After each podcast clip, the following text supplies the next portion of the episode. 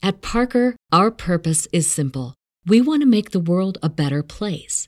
By working more efficiently, by using more sustainable practices, by developing better technologies, we keep moving forward. With each new idea, innovation, and partnership, we're one step closer to fulfilling our purpose every single day. To find out more, visit parker.com/purpose. Parker, engineering your success. What's the easiest choice you can make? Window instead of middle seat? Picking a vendor who sends a great gift basket? Outsourcing business tasks you hate? What about selling with Shopify? Whether you're selling a little or a lot, Shopify helps you do your thing, however you cha-ching. Shopify is the global commerce platform that helps you sell at every stage of your business. From the launch your online shop stage to the first real-life store stage, all the way to the did we just hit a million orders stage? Shopify's there to help you grow. Whether you're selling scented soap or offering outdoor outfits, Shopify helps you sell. Wherever and whatever you're selling, Shopify's got you covered. Sign up for a $1 per month trial period at shopify.com/try. Go to shopify.com/try now to grow your business, no matter what stage you're in. Shopify.com/try. What's going on, everybody? Welcome to episode 22 of Future Projection, a Baseball America podcast with myself, Carlos Collazo, and Ben Badler. A lot on the docket today, a lot going on in the baseball world, although I guess maybe it doesn't seem like that if you are not focused on prospects. If you're just focused on the major leagues, maybe you've been catching up on some TV shows. But Ben, how are you doing, man? Excited to be back on the podcast with you. And you have been a busy man over the last few days, my friend. How are you hanging in there? Yeah. It's been a wild, but definitely a fun few days tracking all these international signings that come in. I think we have probably close to 500 signings. It might even be more by the time we're done with this podcast, either signings or signing agreements coming in from the international signings. Obviously not everybody signs right away on January 15th, but most of them do. So it was a busy day talking to a lot of clubs and players and their families and agents and all sorts of different folks down there. But it's really an awesome day for these kids and their families to get started with their contracts. Mm-hmm. Yeah, I wanted to ask you about what this day is like from your perspective, because we all follow you on social media. We follow the work on the website, so we kind of see it from the outside looking in. But it really is like draft day in a lot of ways for these international kids. It's the big date on the calendar that everyone's looking forward to. Fans of teams are really excited to see which players their team is going to be getting. Obviously, a lot of the players at the very top end of each class, people are kind of aware of who they're signing with beforehand because of the work that you do. But can you kind of just run through what this day is like for you? It's tough to analyze. At least it seems like it'd be tough to analyze from my perspective, because the process is just so different. Like we've talked about many times on this podcast, and like you've written about for years now. But what is this day like for you? Is it hectic, or are you stressed the whole time? Are you excited? Like, what is it like for you? Because just following what you're doing, you are constantly busy, and it seems like every signing in the world, you've got pictures of these guys putting their name on paper and having this huge moment. So just kind of take us through a little bit of the process, or as much as you can and you want to share. Yeah, it's obviously different than the draft, where, I mean, it would be like if they had the draft and you knew where pretty much all of the top 50 picks were going to be ahead of time, right? Because like it's like Jim's mock draft in 2005. That's the closest the draft has ever come. Pretty much. Yeah, I mean, it's, you know, there's like a couple surprises here or there. I was like, oh, I didn't realize that kid was going to sign for that much money, or you know, a few things here and there. But for the most part, I mean, these players, like we've talked about a lot, have had commitments to sign in place going back multiple years, even longer for this class, because normally players would sign on July 2nd, but with the pandemic, MLB pushed the signing date back 6 months to January 15th. So, you know, there are players who have been committed to sign going back to, I mean, geez, probably the end of 2018. So 3 plus years now in some cases, now that the kids are 16 or 17 years old. So not a lot of drama, I would say, or anything like that, at least as far as a lot of the top players in, or at least the prominent, more known players in the class go. But it's still fun to just see all the players signing their contracts, being there with their families. It's obviously a life-changing day for these kids and their families. So it's, signing period, I guess, technically opens at 9 a.m. But, we know where a lot of the top players are going to go. So then by about 10, 11 a.m., players really start signing. There's this just like huge rush of players signing their contracts, and everybody sending me their photos of the signing. So just trying to keep up with all of the messages. Probably, shoot, if we had, I think we have 470 players reported signing now. So it's like my phone maybe crashed a few times. Yeah. It's just so many probably half of them. And, in a lot of cases, multiple people, the player or his parents or his agent or the team or somebody, his cousin, whoever is sending me photos. So it's it's several hundred messages trying to sort through, make sure I don't miss anybody and get everybody's photo up there, whether it's on my Twitter or on my Instagram stories, wherever I can do, just to show everybody what this day is like. I think people have different images maybe in their head of what what happens with international signing. So I'm just trying to give people a window into what this day is like for these kids and their families. Yeah, and the international market is kind of unique for us as well at Baseball America, because I feel like most beats on the site, even if one person is largely responsible for something, everyone kind of chips in and helps. Like I'm not the only person who's doing draft content or writing draft reports, but for you on the international side, it's basically just you. I don't think anyone is hopping in and doing any sort of coverage. You're kind of carrying this, so it is definitely a massive day for you, Ben. We really appreciate all the hard work. It's fun to watch you do the work. And I'm excited to just get a better feel for all of these classes as we actually get to see some of these guys take the field. Yeah. I'll give a tip of the hat to you, though, to Chris and Savannah at BA on the back end, helping make sure our signing tracker or signing agreements tracker is up to date, because there's no way I could go through 400 something players all while getting all the photos and uploading them and posting that. So big props to them, helping definitely everything run smoothly, especially this year. It's on a the signing period opens on January 15th. It just so happens that was a Saturday morning, so I appreciate them helping keep everything afloat and smoothly. Everything that we do on the website, there's people behind the scenes that maybe don't get the recognition that they probably deserve, but Chris and Savannah obviously do a great job for us. Are there any surprises? Obviously, we'll get to know these classes more as they actually get on the field and start playing, but were there any surprises that jumped out to you now that you can kind of see these classes on paper? Whether that's with specific players or just the perceived quality of classes. There are a couple that have really big classes just on the volume of players. Miami, Milwaukee, and Los Angeles. The Dodgers kind of jumped out to me in that regard. But is there anything in that sense that jumps out to you that you want to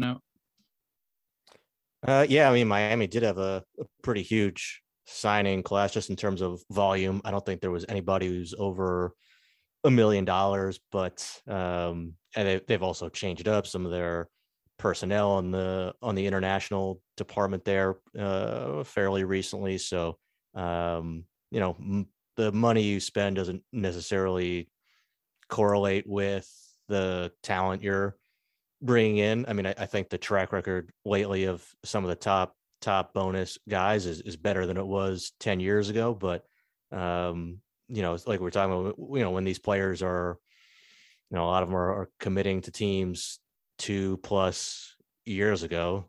That's when the actual decision on the dollar amount was was being made. So these kids, these players can change a ton in 2 months, 6 months, let alone a year, 2 years. So a lot of those things can change. So yeah, it's a big signing class for the Marlins, just in terms of the volume of players that they were able to bring in. They've got a new academy. Not sure how many teams are going to go within the DSL. I would think two, just based on the number of players signed. But I mean, the Orioles, it's unusual now to see them being more actively involved with international signings, but you could see that change a couple of years ago. They're going to be joining the other 29 clubs with signing players, and then seeing, the Braves get back after they were penalized and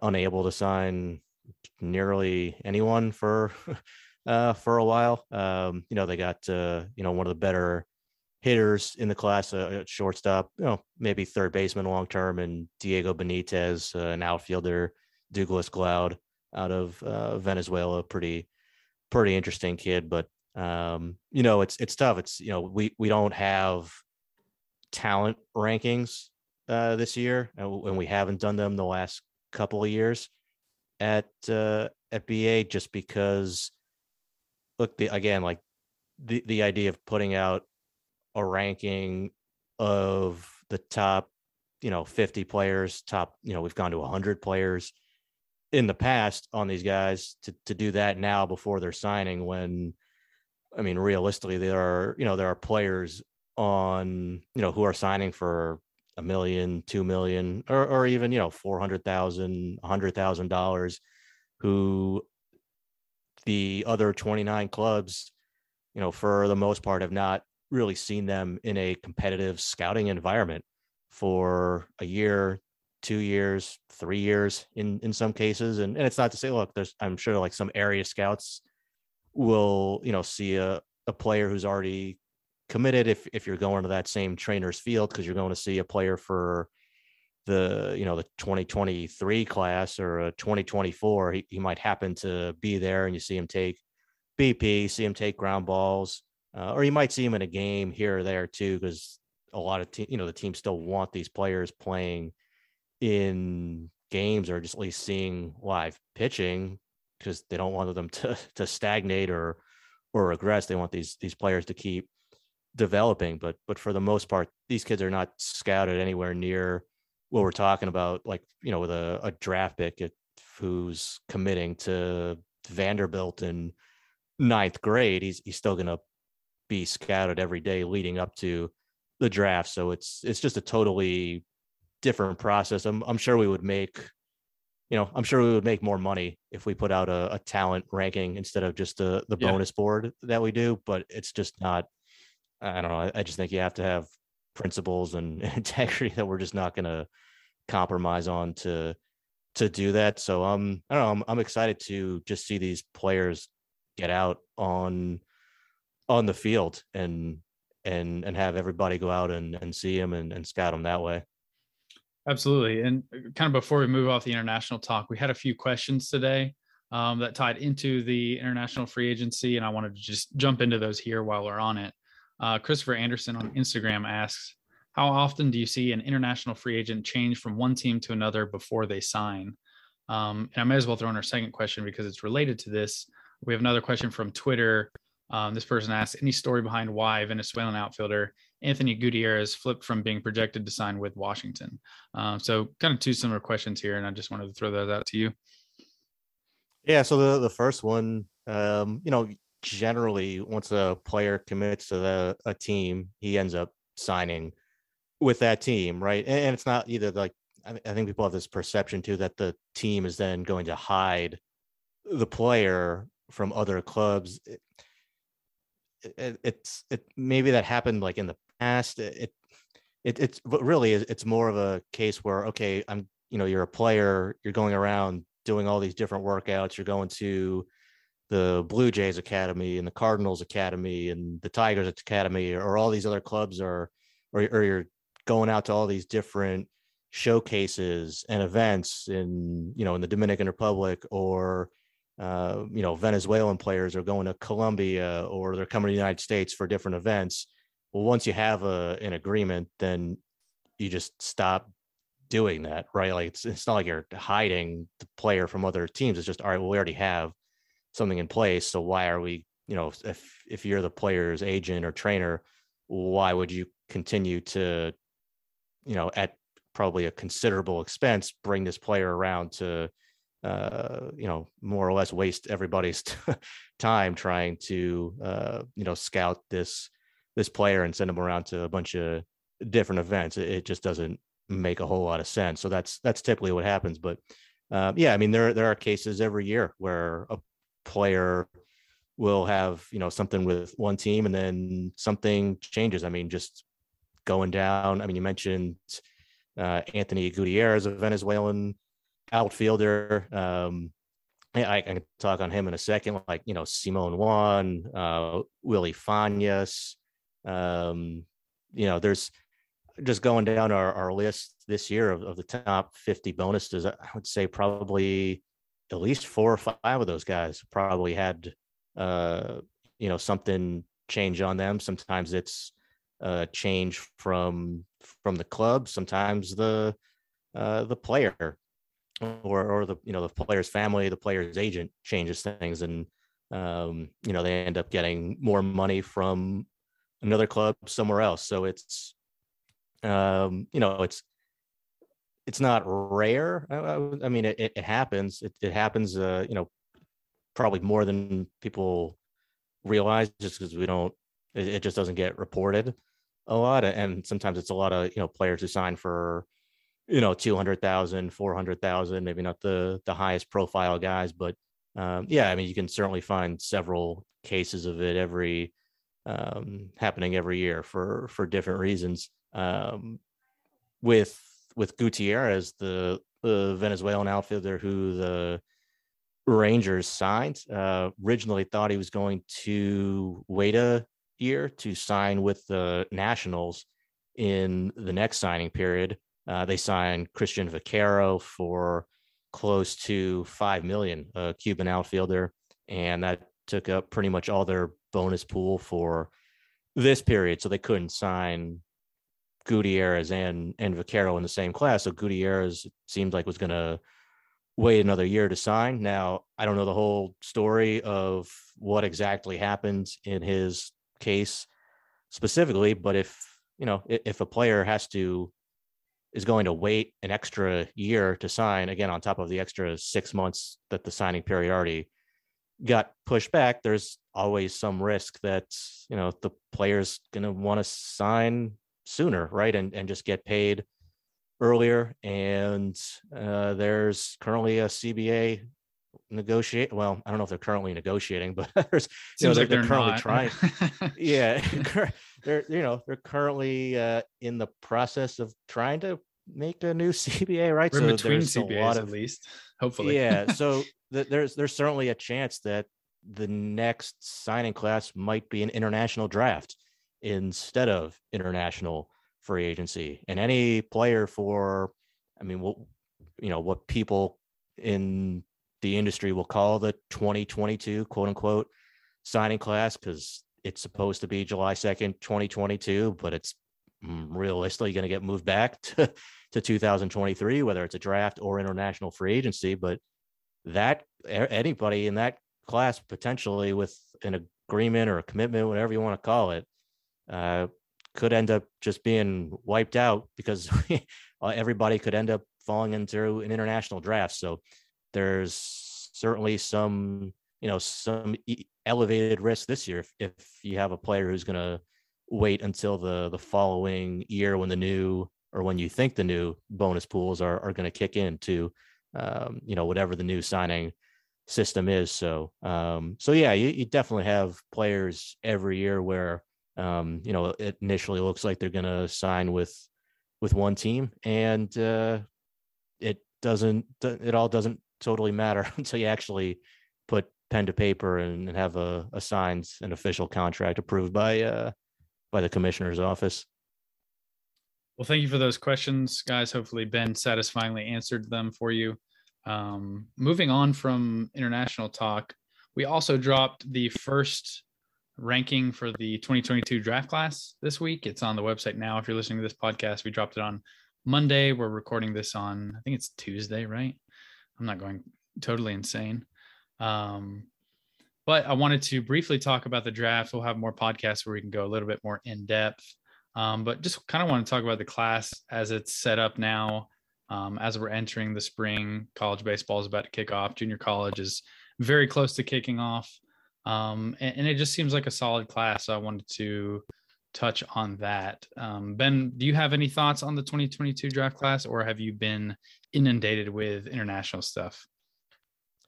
Yeah, I mean, it seems like we got a really exciting group of high school players who could, I mean, potentially go 1-1 or certainly have a good chance to go in the top 5. I'll be conservative and say 10 picks, but depending how the spring plays out, I mean, it seems like any of these top 3 high school guys we have on our board could potentially go 1-1. Is that a fair statement, do you think? Or yeah, that seems fair. And maybe the fact that Baltimore is picking 1 changes that a little bit. They have been very college heavy, and their approach at the top has been to take underslot players who they still really like to move money around the board. So that potentially changes things. But I do think in previous years as well, it's not like they've completely thrown the high school players off their board. They were still considering all of the guys in that range. And just for whatever reason, the route they've taken has been to take a college guy who they still feel very confident in from an offensive profile, and move money around. So that might change it a little bit, but certainly all of Druw Jones, Termarr Johnson, and Elijah Green have gotten consideration or feedback from the industry to be the top player in the class. We have Druw Jones in the number 1 spot. I'll spoil that part of the rankings, but we won't touch on too many specifics of the ranking here on the podcast. Just because most of the feedback was to put Druw in that spot. But if you talk to a number of scouts, you get a number of different answers. I'm very intrigued with how these 3 line up come draft day because they're such different profiles. Druw is probably the most classic profile that scouts feel comfortable with. He's got a really strong all-around tool set. He's got a projectable body. He's got bat-to-ball skills. He profiles at a premium defensive position. So I think the industry feels pretty confident in that. Whereas guys like Termarr and Elijah have a few more risk factors, at least on paper. Termarr obviously is one of the best pure hitters that we've seen in many years at the high school level, probably the best overall hitter in the class period, high school or college. But he's undersized. He's probably going to be a second baseman. He's close to maxed out physically. And I think there's just a lot of hesitancy in the industry of that profile going in the number 1 spot. Some teams maybe don't care. They just look and see the hit tool and the power, and they know that they're going to get a left-handed bat that's on the dirt. They feel fine with that, but other teams really want to feel confident about the supplemental tools package and the projection of the body. And Elijah Green is probably has the most raw upside in the class of any player, just given his physicality and tool set and power and speed combination. At the same time, I think there's more swing and miss questions with him. So it's just kind of, what do you value? What are your biases as an evaluator in your model? How do you view those different profiles? And I'm very curious to see how it plays out. But additionally, I'm excited this year because the college hitters at the top seem much stronger than a year ago, certainly on the outset. And I think also with the college list in general, I'm just kind of excited to see how these players line up throughout the season, because I do think there's less feel, or at least it seems like the industry has less feel for the college class, partially because of the new schedule. With the draft being pushed back, I think a lot of the cross-checkers and national evaluators just got into that group later than they previously did. They don't feel as confident in their looks. And so this spring is going to be very important. Obviously, the college players have the most movement every year, just given the evaluation periods, given how meaningful a spring college season is compared to a spring high school season for a player who might not be playing great competition or even good competition. But really every demographic in the class seems pretty strong this year outside of college pitching, where there's a lot of question marks. So I think it's a pretty good year overall. You don't think with the, I mean, well, I'm certainly got to feel more confident than the 21 class on the college players, where we're going in off the summer of like just not having anything from 2020 to look at. But even, and I mean, I guess I get the schedule of like, because July, the draft is in, you know, mid-July. And then I think what, like Team USA wrapped up like a few days later with a college national team. And, you know, you're trying to focus, you know, especially if you're a, you know, higher up decision maker in the draft, like you gotta be focusing on the current year's draft. But I mean, I'm a little, you know, I mean, I would think there's so much more video available now, both from on both in terms of the spring season for the college, you know, regular season, but also for some of these summer leagues, where I would think teams would have more video and more information than, you know, say even 3 to 5 years ago on college players heading into their draft year, that they have more, they just have more of that video available to them now if they wanted to go back and look at it. But you think, I mean, it sounds like you're hearing teams are still a little more uncertain on those guys. And it might not be a consensus opinion, because you're certainly right. There's definitely more information that you can have kind of at your fingertips if you need to dive into all this and catch up. But I definitely have gotten some feedback that just there are still some reservations about the schedule and people are still trying to adapt. And I do think it is a problem of probably the evaluators who are higher up on the hierarchy, who, like you said, have to be focused on the current year draft class, just not being able to get out in person to those premium summer events like the USA college national team, like the Cape Cod. If you've got less time at those events, you're going to have much less feel for the college group just personally. And while maybe your staff, you were able to kind of organize and schedule everybody out to get those looks that just weren't there in last year's class during that same time period, I think there is still some hesitancy from a lot of people in national roles, whether that's scouting directors or cross checkers or special assignment scouts, who just seem to have less confidence in how the college class is lining up. Now, everyone would take this schedule and this year over the COVID year, obviously. But I do think that's still something that the industry, at least across the board, seems to be adjusting to still. Yeah, I mean, you mentioned too, you know, Druw and Termarr and Elijah, and how you know how my model lines those guys up. But I mean, it sounds like a lot of positive Druw Jones feedback. I mean, what was it that jumped him up so many people's lists? Yeah, I think these three were, even our last update, which was like late last summer, I believe. These are kind of the top three hitters. And even last summer at times, I got some feedback saying that Druw was the top player in the class. So we never really have had a consensus, although I think everyone at Baseball America, like me, you, I know JJ, we all really like Termarr personally. But when doing feedback for this first combined list update, just more than any other player, Druw seemed to be the one that the teams felt confident with at the top. And I think it really is because you have less question marks overall with him. Like, yes, Termarr might be the more advanced hitter now, but Druw is also pretty good in that regard. His bat-to-ball skills are very impressive, near the top of the class. His approach is praised pretty consistently. He's got that projectable frame. I think he's up to 6'4" now, and he should add a ton of strength in the future, on top of being a very premium defensive center fielder who's going to be an asset on that side of the ball as well. So I think for at least the teams that have put Druw above Termarr and the feedback that I've gotten, it's just, you like the all-around package of tools. You like how the body profiles, you like the defensive profile, I think, a little bit better. And while these people, I think all of them would probably admit that Termarr is more advanced now as a hitter, none of them think the gap between Druw and Termarr as a hitter overcomes those supplemental tools and the body profile. So I think it's really that question. We might've talked about it previously, but how will the industry react to a profile like Termarr at the top of the class? And it definitely seems like there's at least a significant amount of feedback that they would rather take a more well-rounded player like Druw up top if you still feel good about his offensive value. Again, there are still people out there who would say, yeah, Termarr, no doubt, is the top prospect. So there's not a consensus here, I would say. It's not like Adley Rutschman, where everyone who you talked to at the time was like, yes, this is clearly the top player in the class. It's a lot more like last year, where there's a group of players you can make a case for, and kind of depending on what you like, or maybe the looks that you've seen, you'll have a different opinion. Yeah. With Termarr,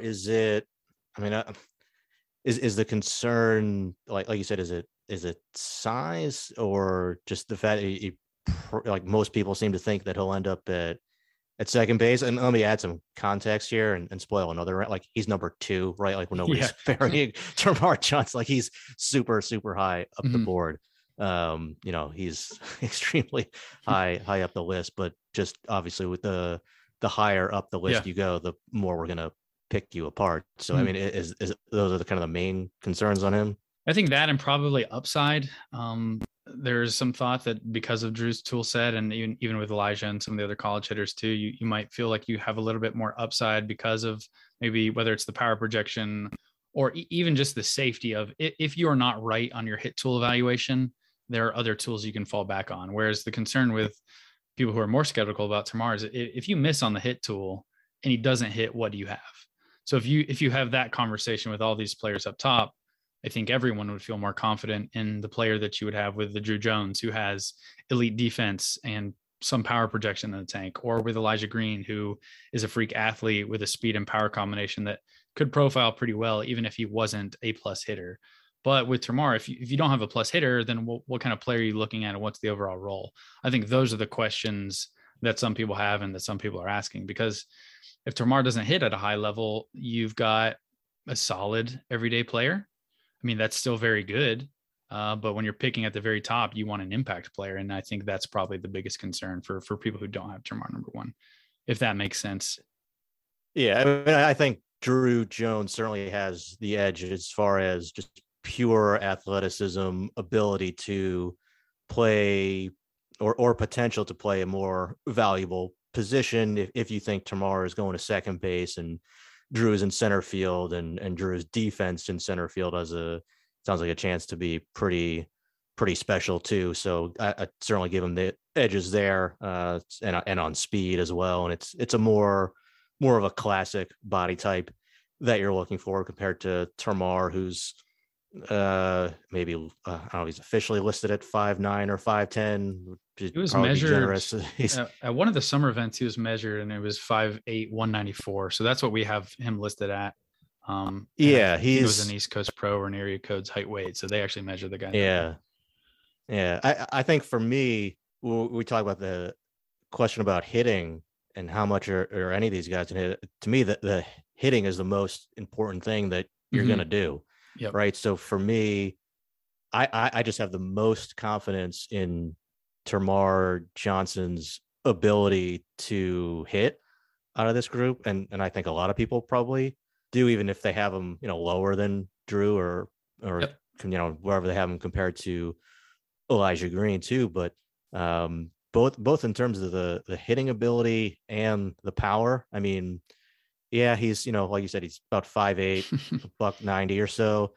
To me, it's like this is kind of like what I've talked about before, like what Wander Franco looked like when he was that age, like he's not a switch hitter, but he's like a shorter, stockier guy, but I'm not saying he has Franco's, pure bat to ball, because outside of Nick Madrigal, I'm not sure there's anybody who has that kind of pure contact skills in professional baseball right now. But just like Franco, it's a ton of bat speed, and he's 5'8", but he hits the ball like anybody who's 6'3" or 6'6".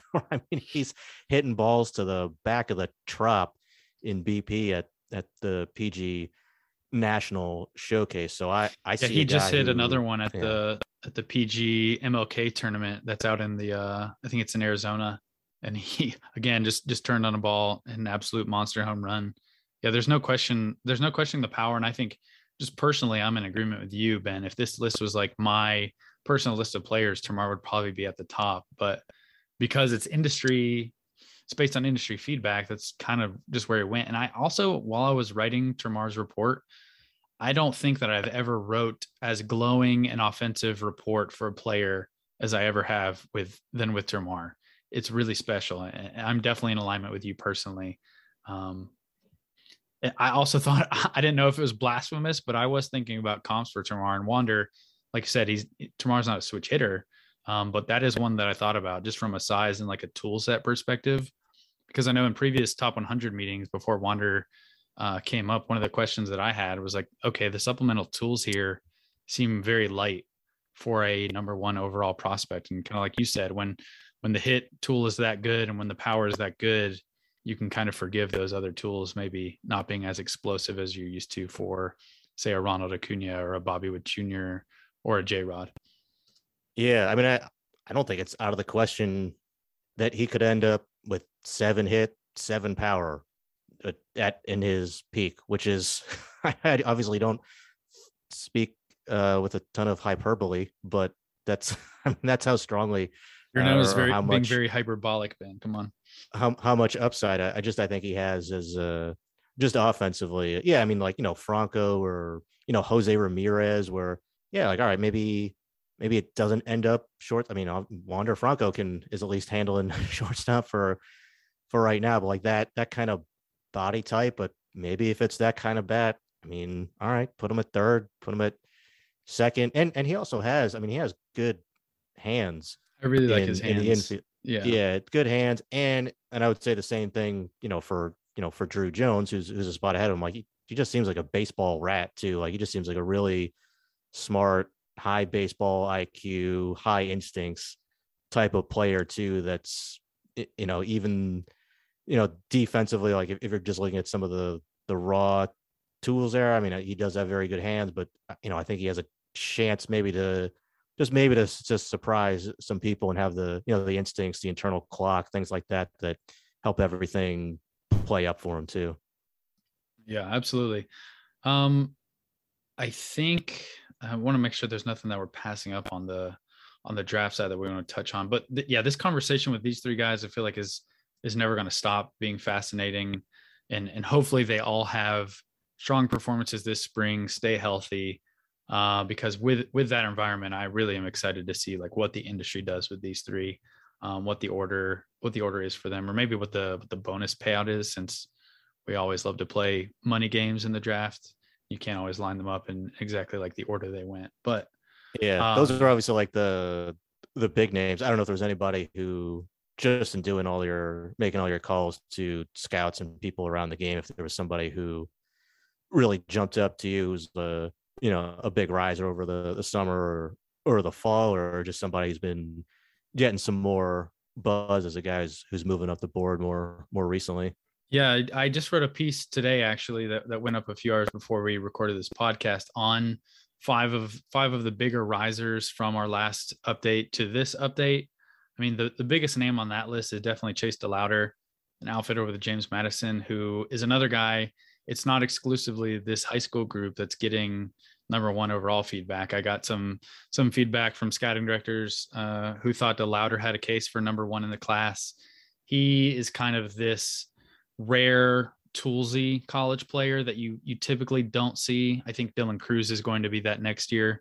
But typically the toolsiest players in every class are getting signed out of high school.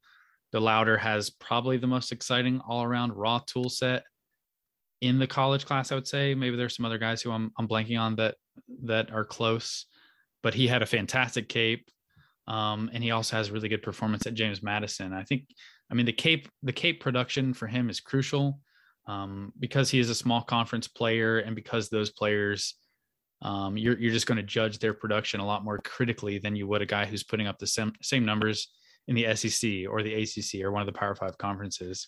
So his performance in the Cape was big for him. He started hitting for more power in game with a wood bat. That's encouraging. He doesn't have a ton of track record at James Madison because his 2 years are 2020, COVID shortened year. And then last spring, James Madison was one of the few teams that also just didn't play very many games. So the Cape was massive for him. He's got a chance to play center field, although most people seem to think his frame is just big enough that he's going to move to a corner But some of the best zone recognition, bat to ball skills, and power from the left side. And I think teams are just going to, at the end of the day, they're going to look up, see the tool set, see the reports they're getting from their scouts on just the upside he has, and then look at his statistical resume and what he's done performance wise. And there really aren't a ton of holes to poke in his game outside of he is a small school college player. And how much do you bang him for that? Like I said, I think the Cape really helps with that. So he's probably the biggest riser just from our last draft rankings to now, I would say. What I got to ask you too about Cam Collier, because I saw him a pretty good amount just following the 2023 class, because he was originally a 2023 high school player, third baseman.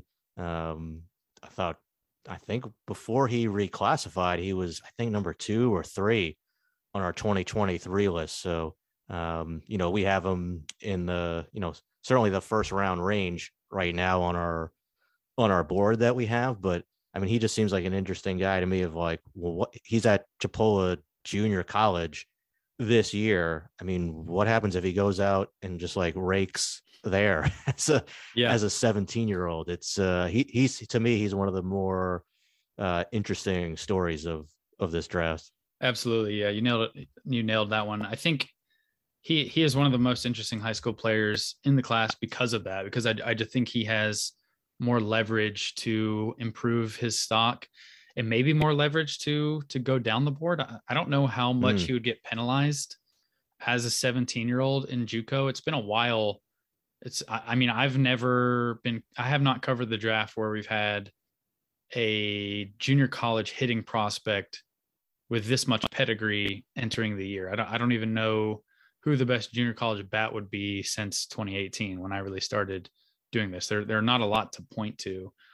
And because of that, because of Cam Collier's underclass track record, because of how he was viewed during the showcase circuit last summer, I think he's got a chance to really boost up boards, because if he goes out as a 17-year-old and hits 340 against guys who are 3, 4, 5 years older than him, and is showing solid power, playing third base, like that's going to look fantastic on any sort of statistical model. Scouts are going to really love that because it's really good competition that he's going to be playing.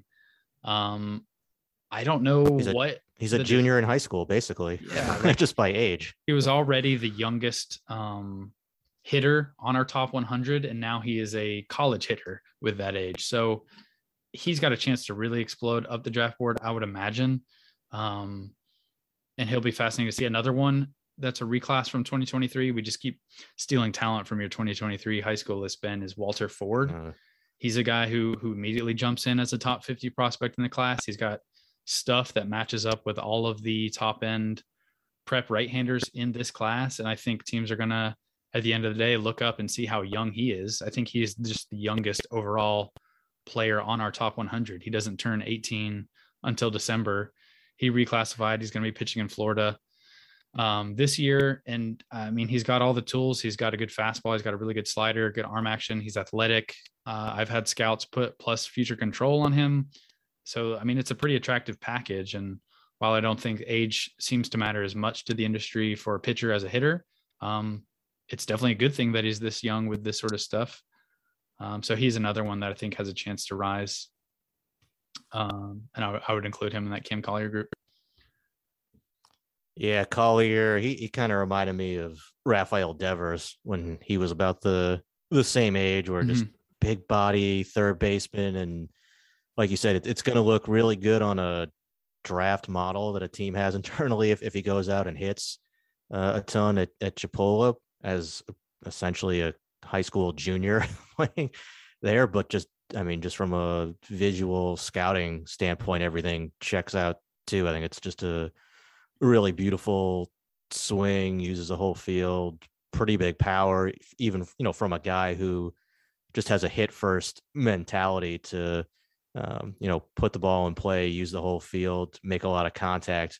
And then he can just sort of generate that easy power that comes naturally and probably will hit for even more power as he learns which pitches to turn on and drive. So it's just a really unusual opportunity to get to see him go out and play against some JUCO guys. So yeah, I'm with you. I think he could be a guy who, whether he moves up the board or kind of forces a way down to get paid later on, I think he's a prime candidate for that. Yeah, absolutely. I think maybe the most interesting part of this class for me is the college pitching. And it's just because there's no arm that you look at on the college pitching side and feel super confident in. There's not a lot of guys here who have the combo of physicality, stuff, and starting track record. There are just not many of those guys in the class. And that's why most of the scouting directors I've heard from view this as a below average college pitching class at this point. There are a lot of guys who are going to be moving from a relief role to a starting role. And so they'll have a chance to move up boards if they keep their stuff in a starting role and post every week throughout the college season. One of the guys who I'm most excited about is Landon Sims. His stuff is just unbelievable. It was really good going back to high school when he was getting like Craig Kimbrell comps. I think he's got the strikes to start, but he was very dominant in a relief role last year. He's going to move into a starter role this year. And Jeff Ponce actually recently wrote a really good story on Sims and a number of the other college right-handers in this class, just breaking down their stuff. And he profiles extremely well just from a bat missing perspective. So I really hope he goes out and proves he can start. He might be, at the end of this, he could easily be sitting there as the top college pitcher in the class and maybe push into a top 10 range. Right now, we don't have a single pitcher on the college side in the top 10. The only arm we have in the top 10 now is Dylan Lesko, who I don't know what the hole in his scouting report is. I don't know what he does poorly. I don't think he does anything poorly, but really, if you look at the college class, the guy that has physicality, high-end stuff, and a track record of starting, it's Kumar Rocker. And he might be the biggest enigma in the entire class, along with Reggie Crawford and Connor Prilip, the two college left-handers who, again, probably would be top 10 talents. Our top 10 talents when they're healthy. How the industry evaluates those injuries and their lack of track record is anyone's guess, but a lot of questions in the college pitching class. What is his plan? Like a lot of questions on Rocker. Obviously such a big wild card, but he's not in school. So how do you evaluate him? I assume he's going to do some. It's a great question. Workouts. Is it? You don't really evaluate it. Like what's going to happen? Most people seem to just assume that he's going to be throwing some bullpens or pitching with an indie league team as we get closer to the draft. I haven't heard anything confirmed one way or the other, so I'm still kind of just waiting until we hear something official. I don't know how much does Rocker need to pitch? I feel like this one is tough because it's basically at the end of the day, it's like, what do your doctors say if you're a team? Like, do you need to see him go out there and pitch?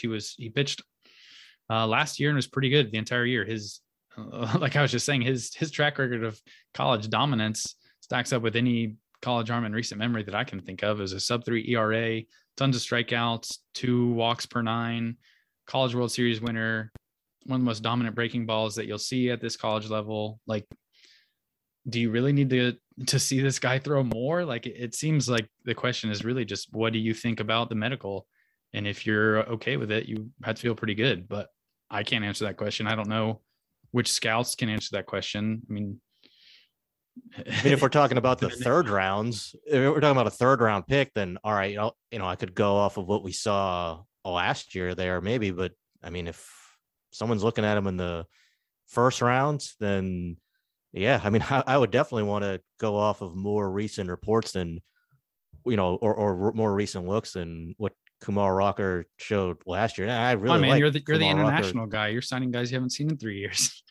Well, that's why we don't rank them anymore, right? Because it's like ridiculous to do that. 1 year, like 1 year is different, especially for a college pitcher, obviously, right? But like it's different than 2-3 years for a 16, 17-year-old international signing. But especially with the I don't even know what the medical issue is, honestly. So, but the fact that the Mets found something where they were like, yeah, we're gonna take this guy, we're psyched to get him, and then something happened in the medical. They were like, that's why it is concerning. That's why it is concerning, because the teams generally least in recent history, have a pretty good track record of identifying those guys who are risky.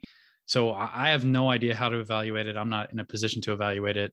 And that is why he's one of the biggest enigmas and head scratchers in the class this year, because it's just an odd situation. And it's not a question of just trying to evaluate what he can do on the field. It's a health issue. So I have no idea what the answer is going to be. And I don't really know where he's going to end up this year in this class. I mean, it's a better class to be a college pitcher in this year than last year. But that could help him. maybe it does. I mean, maybe at the end of the day, that's what matters. But no, it'll be interesting to see. Obviously, I'm just excited to see these college guys. I think I might've said this last year, but I think the college class in general is just the latest. I get my personal feel for that group later. So I'm excited to see what all these guys do on the field. But speaking of college pitchers, Ben, or not college pitchers, but just pitching in general, I guess some of these guys were college pitchers who we're going to touch on, but our top 100 comes out tomorrow. We have had pieces on the site throughout the week laying out the case for the top three players in the class. They're all hitters. It's Leo Rodriguez, Bobby Wood Jr., Adley Rutschman. You can read those if you have not. But I do want to talk about the best pitching prospects in baseball. Because we spent a lot of time talking about those hitters on various podcasts and on the website, but pitchers are a different beast. The track record of the best pitchers on the top 100 is much scarier than the hitters, just because of the attrition rate. But we've got three pitchers who seem to be at the very top here in Grayson Rodriguez, Shane Baz, and George Kirby. I guess, how would you line these guys up personally? People can see our list tomorrow for how they're lined up on that list, but how would you line them up personally? And just what are your thoughts on this trio as like a top pitching group for the minors? Is this a strong core? Is it light? Just what are your thoughts on these guys? Yeah, I think it's a strong group of pitching. I think we could have a reasonable debate on who you would take number one of those group of those pitchers between Baz and Kirby and Grayson Rodriguez. I mean, Shane Baz's stuff is, especially his fastball and then the slider too is pretty electric combination. Kirby with the Mariners coming out and, always having the ability to throw a lot of strikes, but with the extra velocities is, getting projections where he could end up being a front of the rotation type of starter too, which is exciting.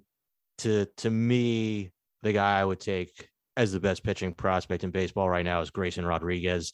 I think it's just explosive stuff across the board. I think he has a deeper arsenal of bat missing stuff than Shane Baz. I mean, I don't think Shane Baz is going to have any issues striking out a lot of guys, but I just think, you look at the fastball, the slider, the changeup, curveball, everything.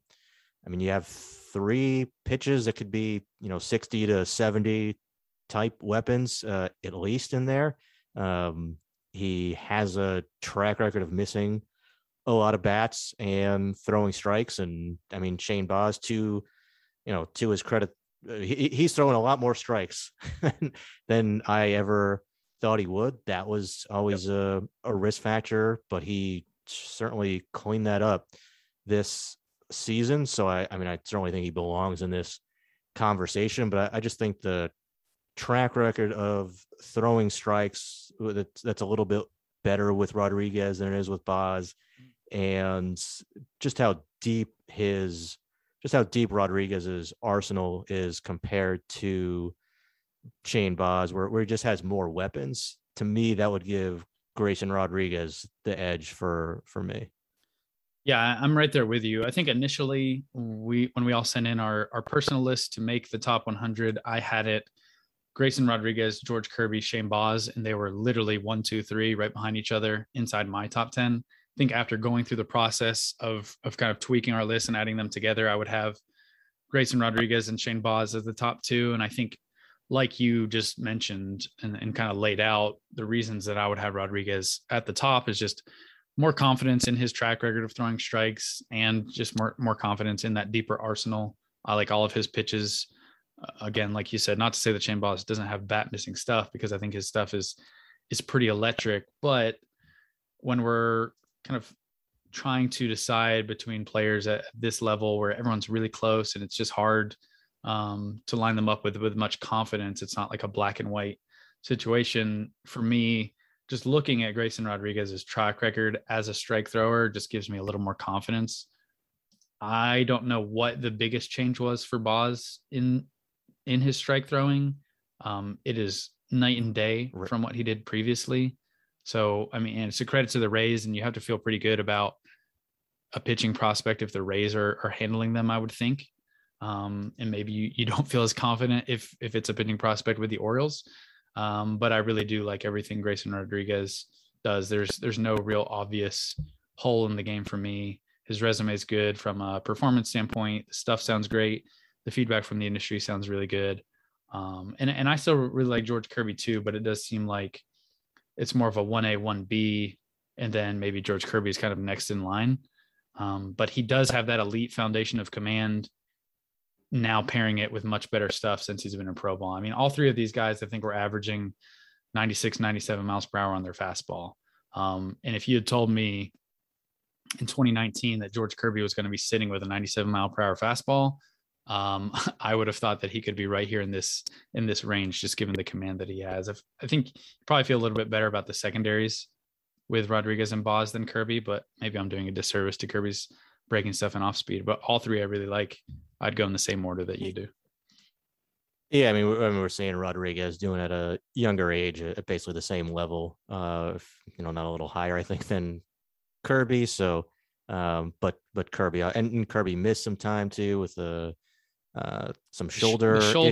The shoulder was another one that kind of separated for me. That's a little scarier. And when you're kind of picking hairs between guys, it's a decider, I would think. He did come back, so that makes me feel better. But generally, whatever a team says about a player's shoulder injury, just the safe assumption is that it's probably worse than what it is, or there's probably more risk than maybe even they think internally. So, but I still think if he can stay healthy, there's a lot of attributes in there for him to be a number two starter, maybe even a number one type guy. Cause like you said, it's some of the best control in the minor leagues with the pretty explosive, high octane fastball now that he didn't have maybe a few years ago. And a pretty good track record in the minors so far too. With all these guys, barring an injury or something going terribly wrong, they're probably going to graduate sooner rather than later. A lot of the guys in the top 50 on the pitching side have a chance to graduate. So just kind of looking ahead to a year from now, Ben, are there any candidates maybe further down the top 100 list, or if you're going to go out on a limb, someone who's not on 100 yet, who you like as a potential candidate to be the top pitching prospect in baseball next year? I think probably the safest bet would be Jack Leiter. Just the combination of stuff, polish. I don't think he'll be up. Like, I doubt the Rangers will fast track him enough. I mean, maybe, I don't know. They're spending a lot of money now, so I don't know how good they think internally that they're going to be this year. So it's weird because his polish as a pitcher and how scouts talked about like how quickly he can move to the majors as a draft prospect paired with what the Rangers are doing, like it's a perfect combination if they're trying to compete and you want to just push a pitcher quickly. I think Jack does everything on the mound that you would want a fast moving pitcher to do. I mean, he's been around the game his entire life, obviously. With his father, was really dominant with Vanderbilt last spring. I think maybe what holds me back is like I don't question, but I'm curious to see how his secondaries play against professional hitters and what sort of command are we looking at with him, because his walk rate was a little bit higher than I think you would expect given his reputation as a strike thrower and as a pitchability guy in college. So the fastball is dominant. I don't really question that, but how much can he dominate with just the fastball in pro ball, and what do those secondaries play like against better hitters would be my questions. But I do think he would definitely be towards the top of a list like this when looking ahead to a year from now.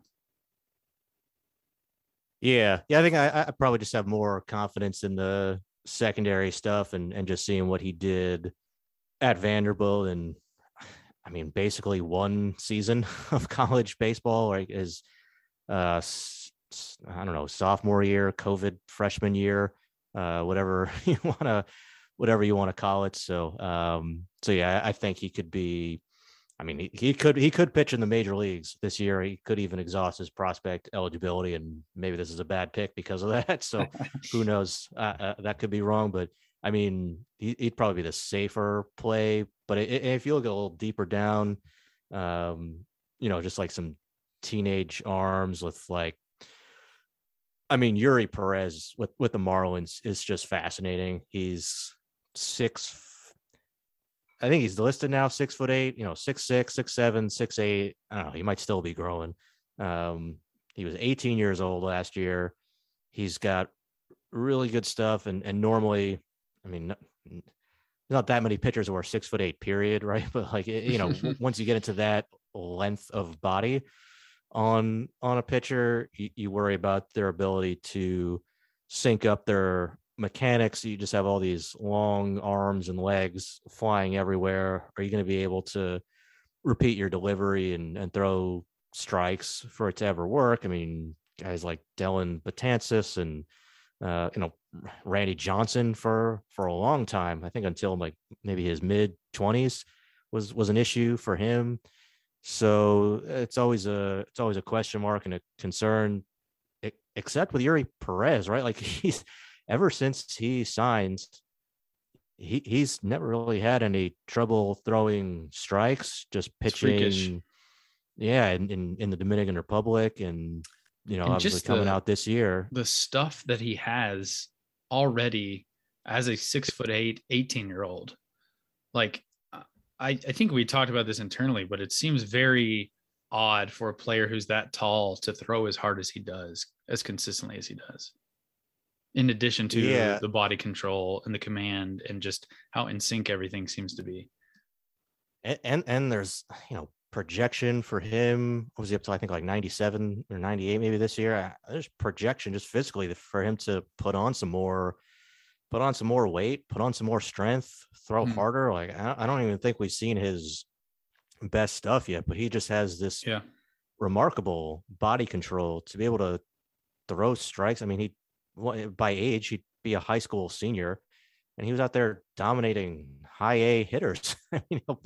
He could be in AA. He should be in AA this year. Maybe he gets to AAA by the time he's 19 years old and is pitching in the big leagues by the time he's 20. I mean, that's pretty special. I mean, it's not necessarily just a race to get to the big league. Like, we've had pitchers get to the big leagues at 21 who've just been and end up being back end type starters too, but just because they're so polished and throw so many strikes. But I mean, with Perez, it's already really good stuff. There's upside for even better stuff, and it's just an unusual profile of a guy who's so polished, both for his age and just for how long and lanky he is. How worrying to you is that height? I mean, it comes up in every conversation that I feel like we've had about Yuri Perez. It's just, you don't have many players you can point to. It scares a lot of people. Is it a concern to you that he is that big? Do you think he's going to run into issues losing his delivery, losing his mechanics? I mean, I know it sounds like the Marlins want him to add like 20 pounds of strength as his body changes.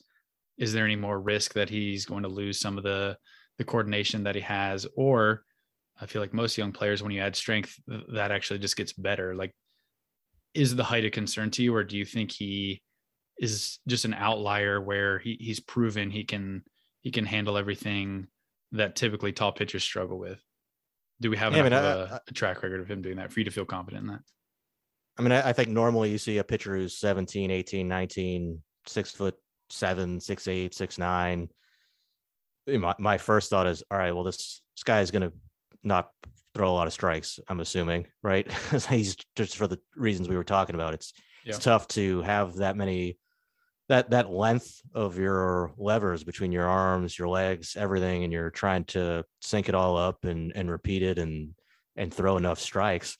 But he already has that.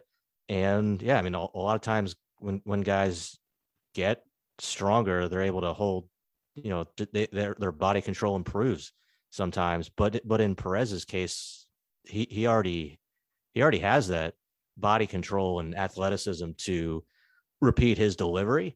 So in his case, I'm not concerned. And when you see pitchers who still have more room to fill out and get stronger, I mean, you think about the potential for them to be able to throw harder and see their stuff tick up, and Perez already has good stuff, and I think it could get even better. So he has so many of the advantages that you want to, that you would ideally want to have in a pitcher with his size, and a lot of the drawbacks that you would typically associate with a pitcher who's that long and lanky. He doesn't really have. I mean, sometimes I would almost rather have like a 5'11" pitcher. I don't really mind shorter pitchers compared to a guy who's 6'7", 6'8", just because they typically have an easier time being able to repeat their delivery and throw more strikes. But in Perez's case, it's like the best of both worlds. I mean, it's a pretty exciting player. He threw his fastball for a strike 70% of the time, which I feel like once you get into that 70% range for any of your pitches, it's pretty loud.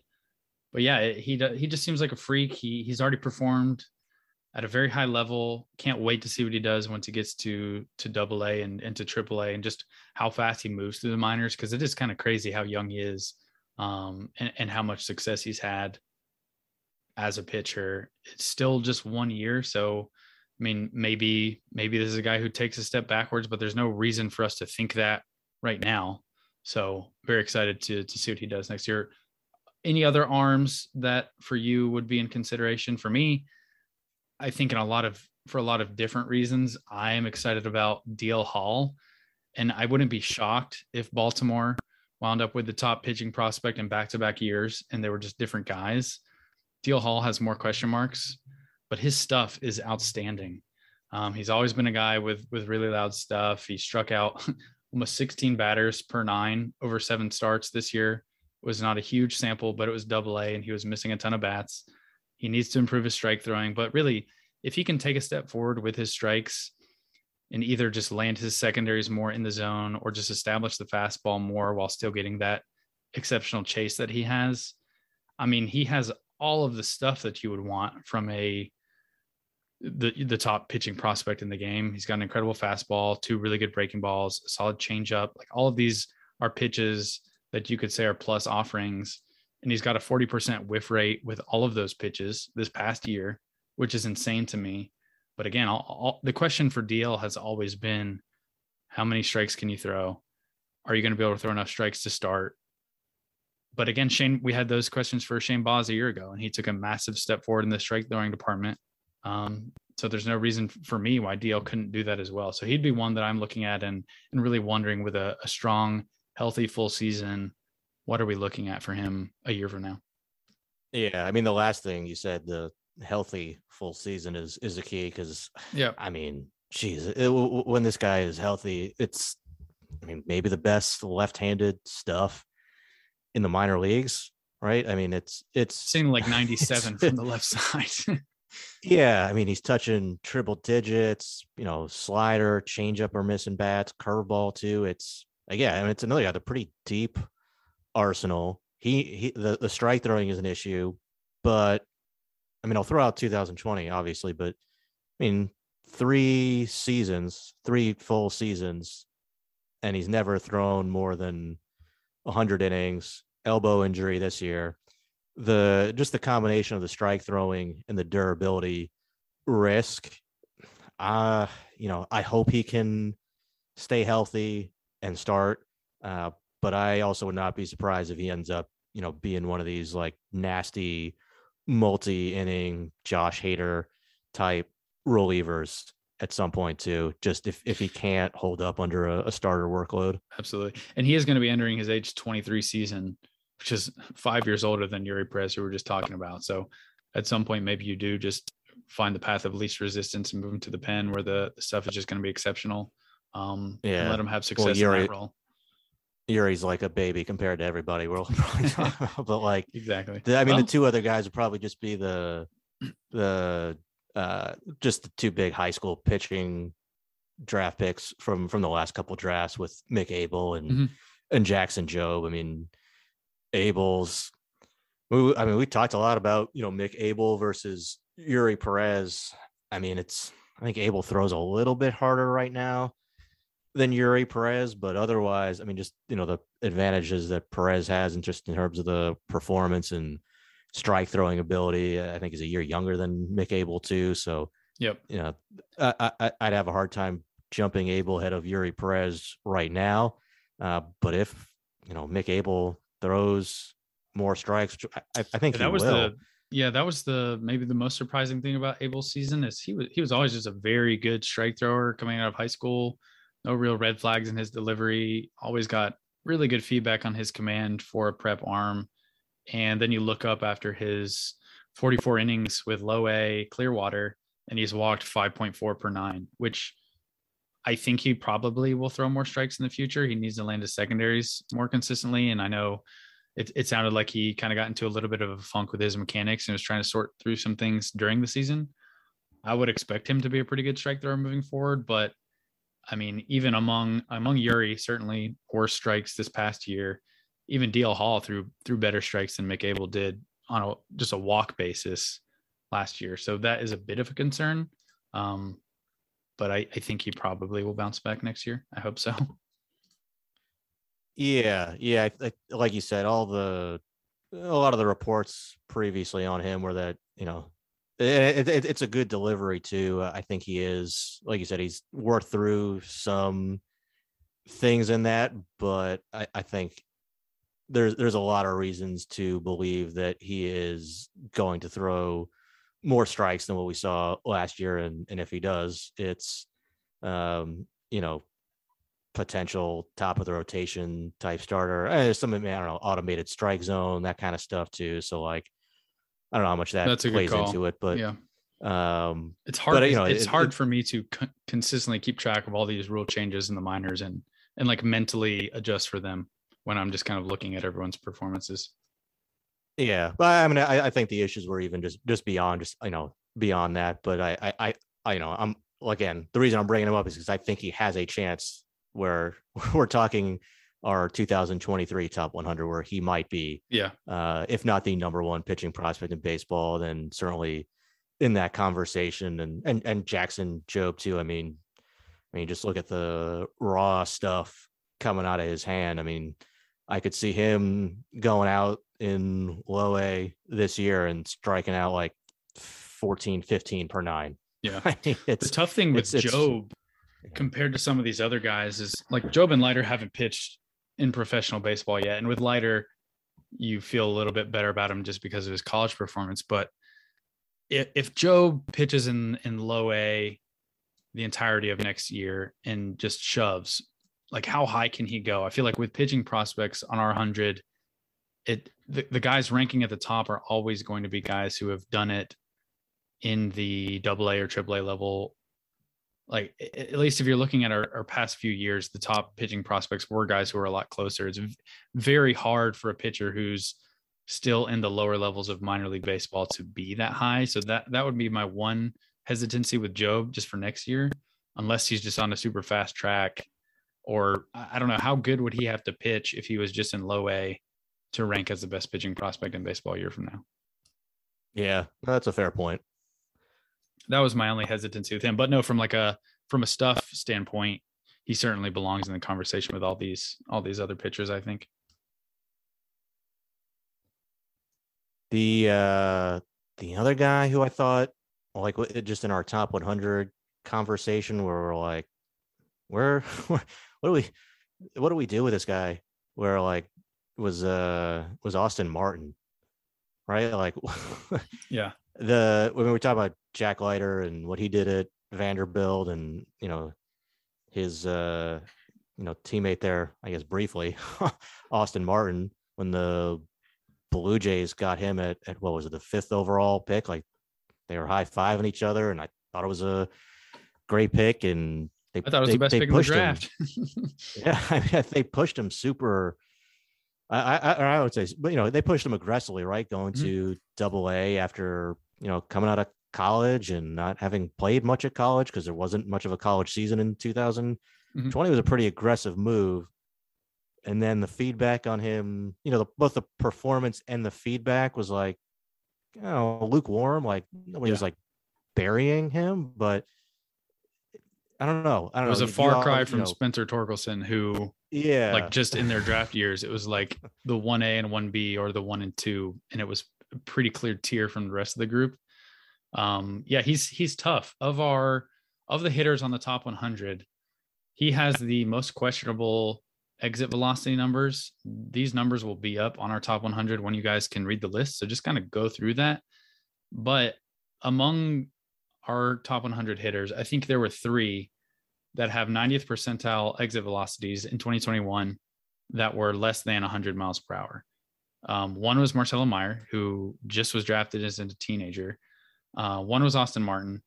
And the third was Geraldo Perdomo. So there are real questions about impact that I think he needs to answer. It's going to be questionable upside if he doesn't answer those questions. At the same time, if you had a list of however you wanted to quantify it, chase rate or zone recognition, I would imagine Austin Martin would rank near the top of that list, even among our top 100 hitters. So he has a real skill in terms of pitch selection, swing decisions, and just how he sees the ball that make me feel a little bit more comfortable moving forward, because I do think we've seen enough players who have added strength and hit for more power down the line than you'd expect. Austin Martin's not the youngest person in the world. He's going to be in his age 23 season, and he's not the biggest guy either. So I don't know how much you can bank on him adding, but I also think his swing wasn't as pure as it was in Vanderbilt for whatever reason during the pro season. Maybe he was like going out of his way to try to hit the ball harder and his swing got messed up. I'm kind of just speculating here, but I think there are some things he can do to drive the ball with more authority in the future. I really don't know what the like ceiling power production is going to be for him, but I think he still does enough things well with his approach, with the pure hit tool. And he's got a chance to play a premium defensive position that I wouldn't want to bury him. I mean, his walk rate and on base percentage for a AA hitter as a 22-year-old in his first taste of pro ball is pretty encouraging, but there are real questions. So I don't know. How do you view him at this point? I'm kind of mixed, but optimistic, I would say. Yeah. I mean, it's interesting because you did the Twins prospects list for us. I did our Blue Jays list. So it was Austin Martin and Royce Lewis, two very easy players to get a handle on for the Twins list. Right. Yeah. With Martin though, yeah, like you said, the strike zone discipline is outstanding. The bat to ball skills are there. I think he has really good hand eye coordination. He's a good athlete. There's some really good components to his skill set, but like you said, he does not hit the ball very hard. And if we're talking, you know, an 18-year-old high school draft pick, that's one thing. The older you get, the tougher it is to add power. Now maybe he, you know, I think he probably can do some things to, you know, sacrifice some contact to try to drive the ball with some more impact. The other question too is defensively, right? Like that was an issue at Vanderbilt, but you didn't quite know, like, all right, well, are they moving him off, you know, the dirt just because, you know, it's Vanderbilt, like they're trying to win a national championship right now. Like they're not, you know, as concerned about how Austin Martin is going to, you know, what's best for Austin Martin. Yeah. As far as his value when he is 26 years old and in the big leagues, they're trying to win right now. So if he's having throwing issues, like, all right, well, we might have to move this guy now. And we have some good alternatives to you know, to move him around. And it sounded like that was still like it got better during the year, but like it's still an issue. So where does he play? Is it third base or second or out too? Yeah. Is the organization that he's in, and especially after the Twins just signed Byron, or just extended Byron Buxton, and maybe this is a benefit for him because, I mean, Byron Buxton's going to get hurt, and so maybe you're still going to play center field. But I mean, all the feedback that I've gotten is that his most instinctual and natural defensive position is center field, and if that's the case, I mean, he's a good center fielder. He's not going to be pushing Byron Buxton off center field anytime soon or in this universe. So if he can't play the infield, if you have issues with his throwing or just the consistency or his timing on the infield, and you have to play the outfield, and you're on the same team that Byron Buxton plays for, well, now you're a corner outfielder.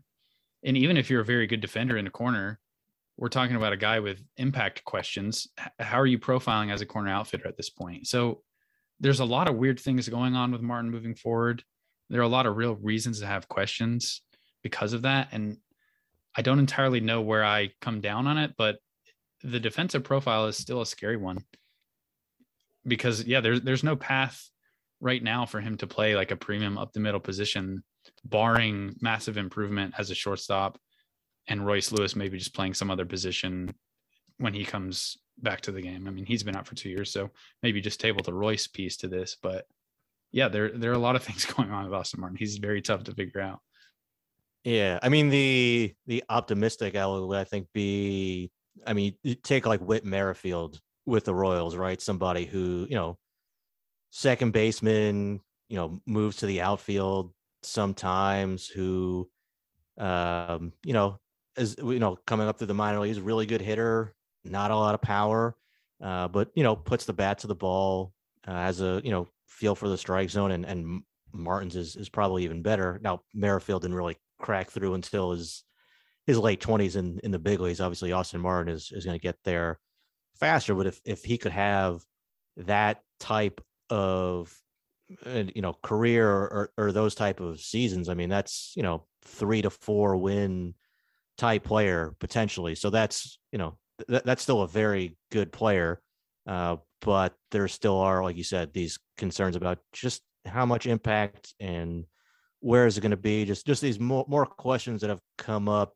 as we've actually gotten to see him play more in Pro Bowl compared to the, you know, the evaluations on him coming out of the draft, and maybe what some people were thinking when they saw, you know, what the Blue Jays traded for Jose Barrios, you know, him and Simeon Woods Richardson. So again, Austin Martin will be in our top 100. I like him. He's just this really, it's a more unusual profile than maybe what we thought coming out of the draft.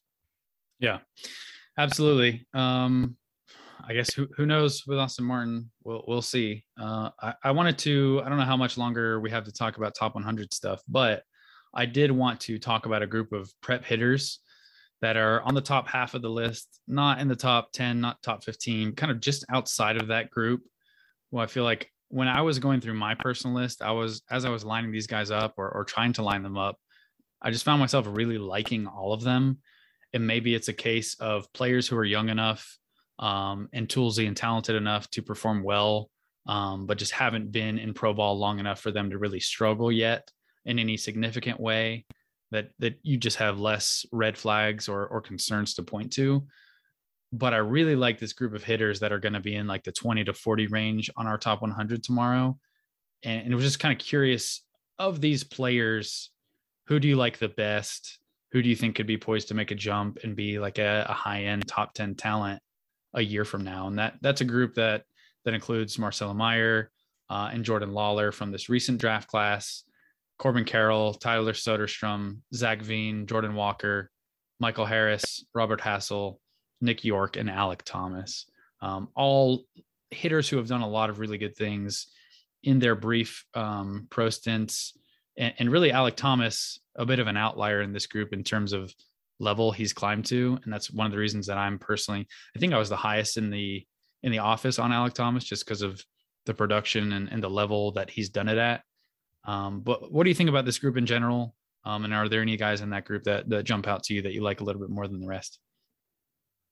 I want to see Corbin Carroll stay healthy, because we might be talking about him as a top 15 type of prospect already if he did stay healthy. Mm-hmm. I think he has that kind of upside. Just, pure hitter, strike zone judgment is excellent. He's not the biggest guy, but I think there's some sneaky power in there and ability to play a premium position in center field. So there's a lot of things I really like about Corbin Carroll, but he does have to stay on the field. Tyler Soderstrom, just the feedback that we have on, especially just on his hitting ability or just the total offensive package. It seems like from day one, just nothing but positive reviews on his hitting. It's been unbelievable. Yeah.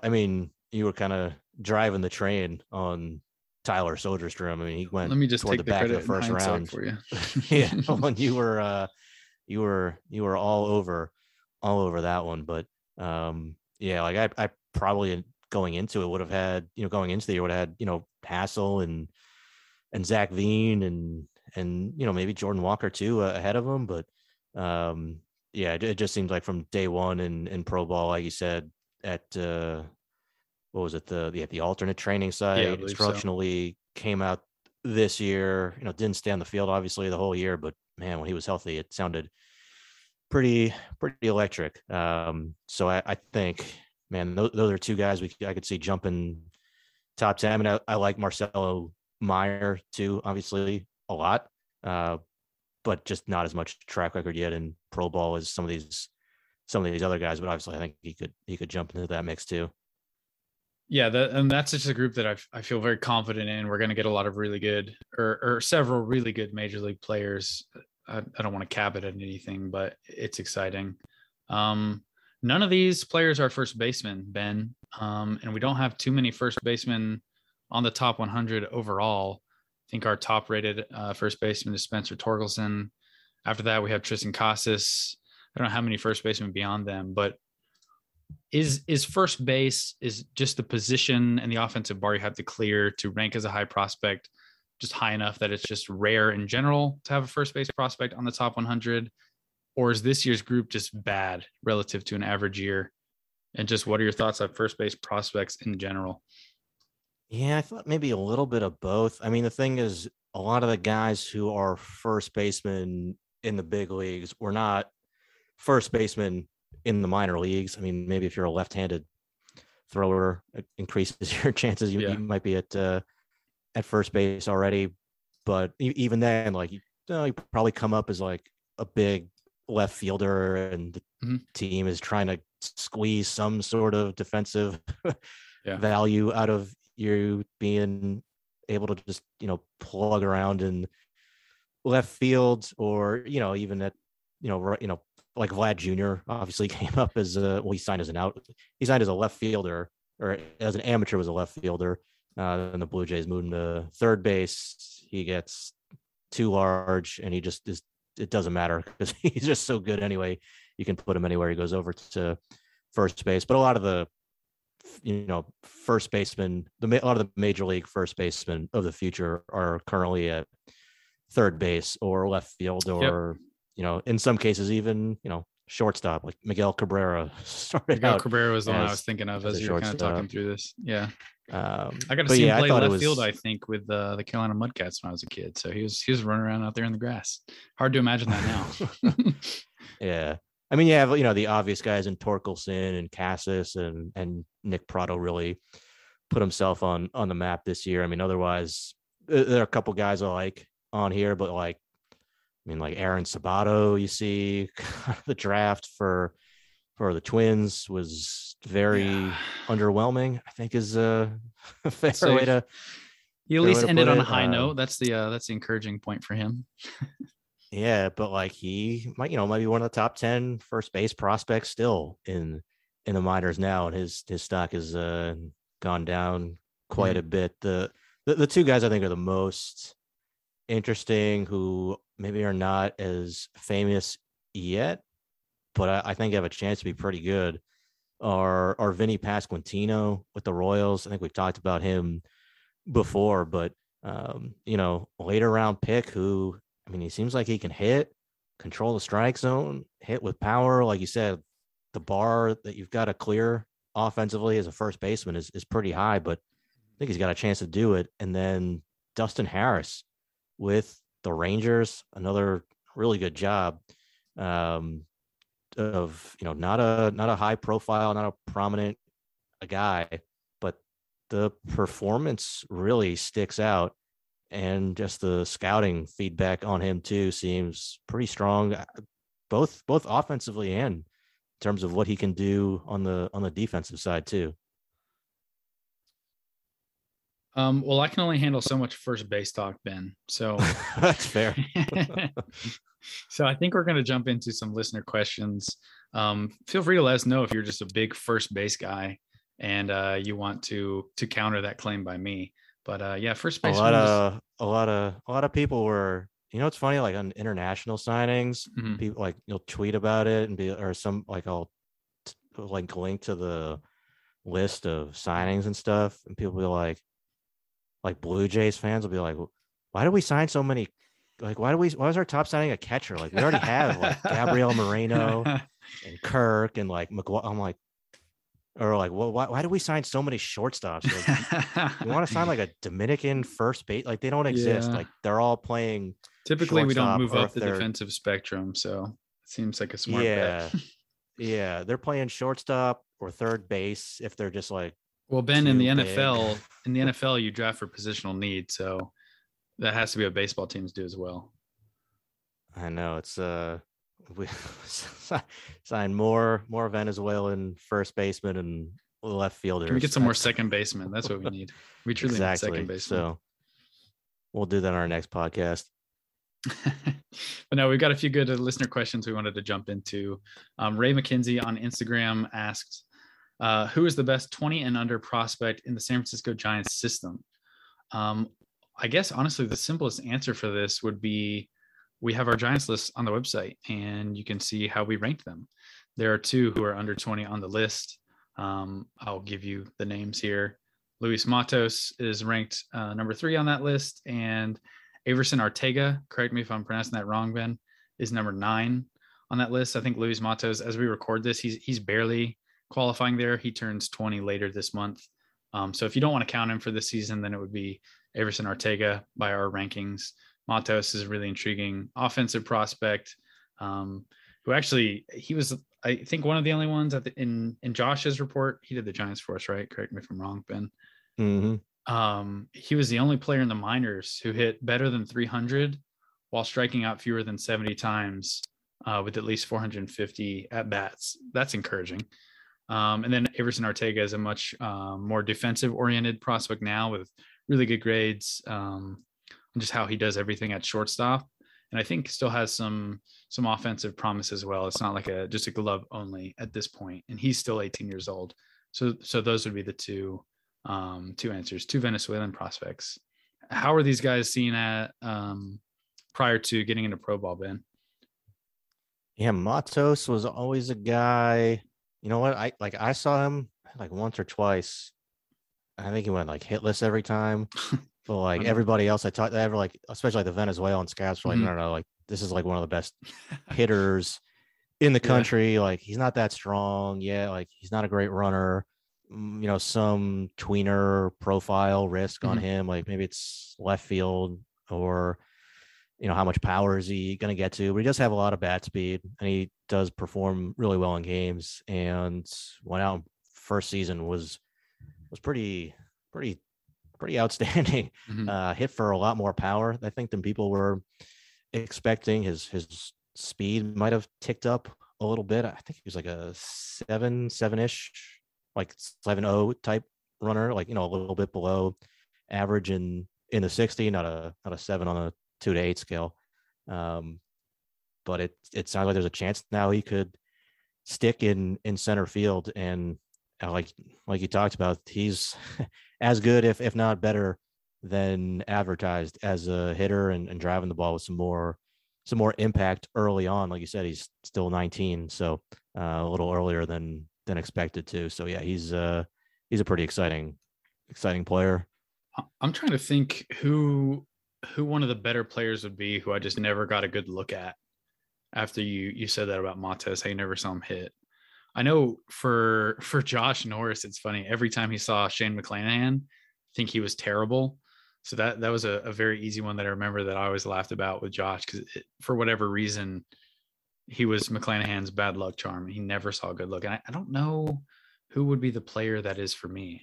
Are there any others that come to mind for you? I'm trying to think. Mine would be, I remember seeing Raphael Devers a couple times. It was like the same thing. But like everybody was like, no. This guy, and I could see like he had a good swing. I mean, to his credit, he stayed at third base with a pretty similar body to what he looked like when he was, 15, 16 years old. I mean, you can imagine people thought, all right, well, there's certainly some first base risk here. Like we talked about, almost all these infielders in the Dominican Republic are, taking ground balls at shortstop. He was already at third base because it's, there's no chance he's going to stay at shortstop. He was already at third base, but just a really, really easy swing and just like a hitting savant. I mean, could hit lefties, righties, fastballs, breaking balls, up, down, not like a big power guy, but he would hit the ball to all fields. So it was pretty consistent feedback that, I mean, our top three players in the class that year were 1, Eloy Jimenez, 2, Gleyber Torres, the Cubs signed both of them, and 3 was Raphael Devers. So pretty consistent feedback that everybody was saying, no, this guy's like, you just saw like this, like the 2 worst days of his life. And then in pro ball, I just remember, I remember seeing like Trevor Story in AA just looked totally overmatched. I also saw like the worst series I think of his life. He was just striking out. He looked totally lost. I think it was early in the season too, if I remember right. And one of the best shortstops in baseball. It's funny how that works sometimes. We got another one from Ed Casey on Twitter.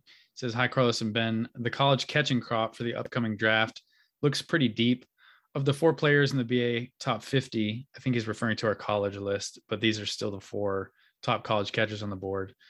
Kevin Parada, Daniel Susac, Logan Tanner, and Hayden Dunhurst. Who would you rate the best for each of the 5 tools?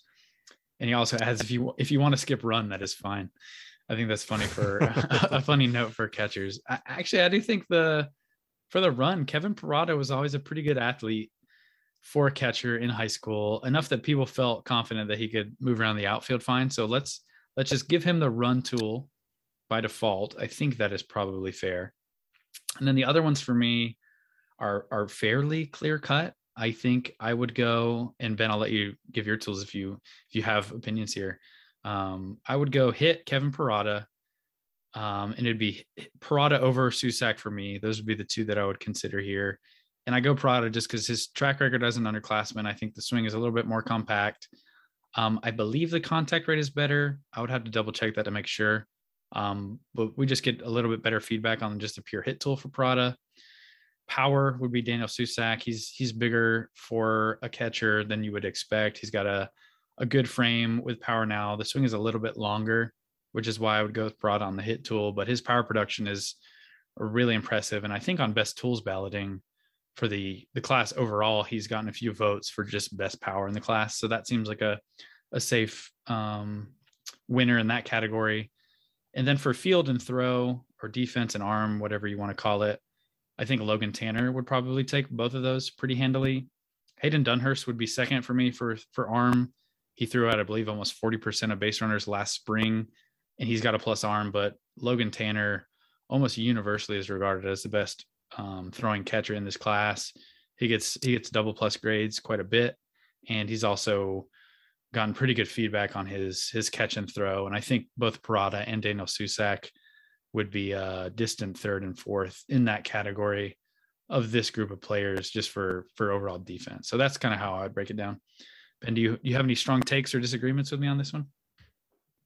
I mean, I'm with you on Parada, especially on the offensive side. I know you've been driving his You were all over Tyler Soderstrom and Soderstrom in high school, and I need Prada to hit for some impact this year, so I can keep claiming to be right on him. I know that's the biggest question with him is how much power is he going to get to? So hopefully he continues to perform, because I think he might be the most adamant I've been like on a player's bandwagon, right? Like it's like him, maybe Bobby Wood Jr., but Bobby Wood Jr., I mean, he's like in a different tier of prospect. I feel like he doesn't count.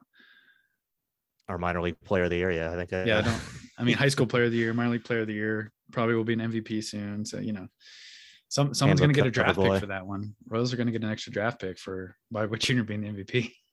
Oh, if he starts the year he's on the top 100 prospect list. And before he's an arbitration eligible player, whatever the rules are.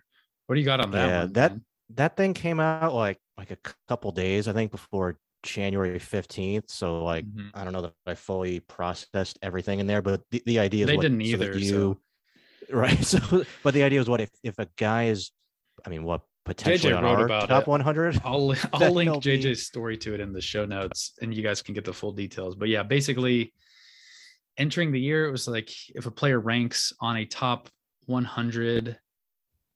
And then he ranks like top 3 or top 5 in MVP, Cy Young. Then the team gets an extra draft pick. Like that was the basic premise, I believe. I'm pulling JJ's story up right now just to make sure I'm not completely butchering this, but it was weird. I just don't understand how that would help with service time manipulation. And if anything, my concern would be that it would happen more on the back end of the season. Like, okay, we could bring this guy up in August to help now, but like, hey, if we keep him in the minor leagues longer and don't exhaust his rookie eligibility now, then we could get a draft pick for him if we have him on the opening day roster next year. Or just even just the, I mean, again, maybe it would depend on exactly where the draft pick would be, but I can't imagine you're going to get a first round pick out of this, right? I mean, yeah, somewhere after the. It was not defined. I'll read to you what JJ had, and this is on the site too. I believe it's free for everyone. So as part of the January 13th proposal to the MLB Players Association, Major League Baseball owners proposed a new incentive system where a team that kept a rookie on the roster all season could receive a bonus draft pick if that player went on to finish top 3 in Rookie of the Year, MVP, or Cy Young balloting over the first 3 seasons of their MLB career. The idea is that the possibility of gaining an extra draft pick would provide an extra incentive for teams to promote their most talented players rather than gaming their service time. Yada, yada. JJ explained service time manipulation. And then in the third paragraph, it says, according to multiple reports, the proposal the owners made would limit the extra picks to those players who ranked on a top 100 prospects list before the season. What top 100 prospects list or list would be used is not clear. So yeah, a lot of things not clear there, but I tend to agree with you that I don't really understand how this would prevent service time manipulation. And as JJ says, what is the point in even putting a top 100 bracket on this at all if that's what you wanted to do? So I don't know. Hopefully, yeah, I mean, if you're the Cubs, like if you're the Cubs and you're making your decision on Chris Bryant, like I think they still would say, we're going to keep Chris Bryant in the minor leagues and get an extra year of Chris Bryant on our team instead of having a draft pick. I think the Mariners would do the same thing with Jared Kelenic. I don't think that situation was quite as cut and dry as, you know, Chris Bryant was. For sure. It'll be the same thing with Julio Rodriguez. Like if this rule is in place, Julio Rodriguez is starting the year in AAA. Anyway, I don't think they're gonna. I'd rather Adley Rutschman might be the best one, to be honest. I mean, what do we think about Adley? Like, who's catching in Baltimore right now? Do they have a catcher? I don't even know if they even have one on their 40. I mean, he's clearly the best option. And again, even if this rule is in place, the Orioles are going to say, no, we'd rather have an extra year of, you know, one of the top 3. Pick, yeah. Then of a player who could be, you know, a perennial all-star MVP type guy. We'd rather have him than just have an extra draft pick. So I don't even think that shifts, you know, I don't think that even moves the needle all that much when it comes to making these decisions. I agree. We got a couple more questions that we can get into. Stephen Hardesty on Twitter asks, who are one or two of the 2022 high school draft prospects who you see the most potential to raise their draft stock this spring? Ben, I think you pointed out one earlier in the podcast that I had down for this question, and that's Cam Collier, just because of his situation and just being so young in junior college. I just think that gives him like more leverage to move himself up or down draft boards. So he would be one, but I've got two like projection athletes that I am really high on. And I feel like if they come out this spring with a lot more strength, fill out their bodies, their like underlying tools and skill set that they already showed last summer. I mean, I think both these guys are top 50 on our 100 as it is. So maybe this question is designed for like guys who are lower down or maybe not even ranked yet, but I'm very high on Jackson Holiday and Justin Crawford. I think both have really impressive just physical projection that could be coming with their bodies. In terms of strength gains, Justin Crawford is another, maybe more interesting than Holiday because he wasn't seen as frequently as Holiday was, but he's insanely projectable. He runs, he's like a double plus runner. Just it's crazy to watch him just stride through the outfield. He is so quick and so fast, and it's such an easy running stride. He's got good bat to ball skills. He doesn't have a ton of strength. Son of Carl Crawford too. So. Yeah, both these guys, big league bloodlines. His dad could run a little too. Yeah, so both big league bloodlines, which is common in this year's draft class. There's a lot of those players. So I think both of them, if they come out stronger and kind of just do what they've done in previous summers, they have a chance to go really high. There are probably some pitchers that I could name, but those were the ones that came to mind for me first.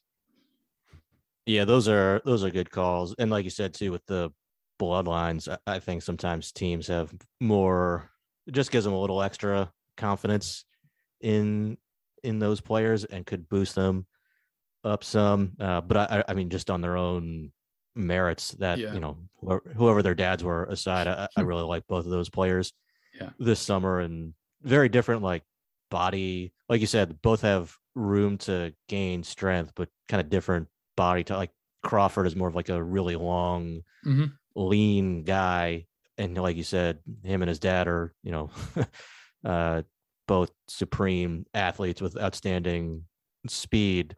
But I was surprised by just how much power Crawford was showing during BP, at least at the PG National Showcase at the Tropicana Field. What day did he? Summer.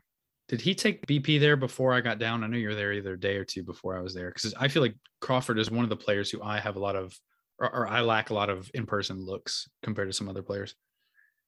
I think he was in the middle days. I definitely remember him running too, so maybe his BP. I'm just blanking on it, but I definitely remember him running. Yeah. 60.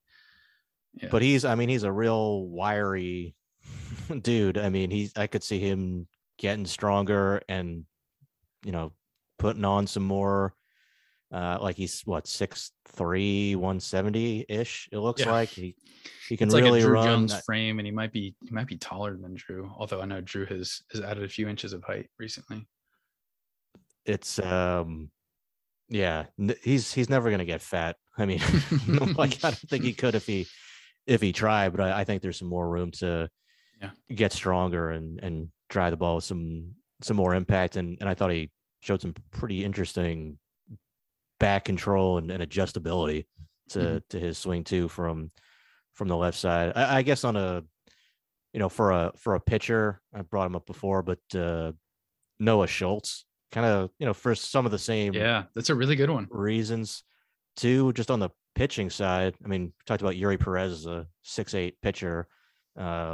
He can look up and look into the eyes of Noah Schultz, who's 6'9", I don't know, maybe 6'10" by the time the draft comes. I mean, he's super interesting because he's a 6'9" lefty, comes from a tough arm slot, and another guy with really good body control and really good spin on all of his stuff. When we were talking about when we were talking about Yuri, I just thought of Noah Schultz just in the sense of tall pitcher with really good body control. That's maybe the first thing that stood out to me when I was watching Schultz. I think it was Perfect Game National with you, just how well he repeated his delivery with such long limbs and so much to control up there. It was really impressive on top of the spin stuff that you were about to talk about.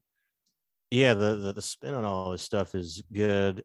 And like so with Yuri Perez, I saw him pitch up in Moca in the Dominican Republic, like up in like the Cibao region one time.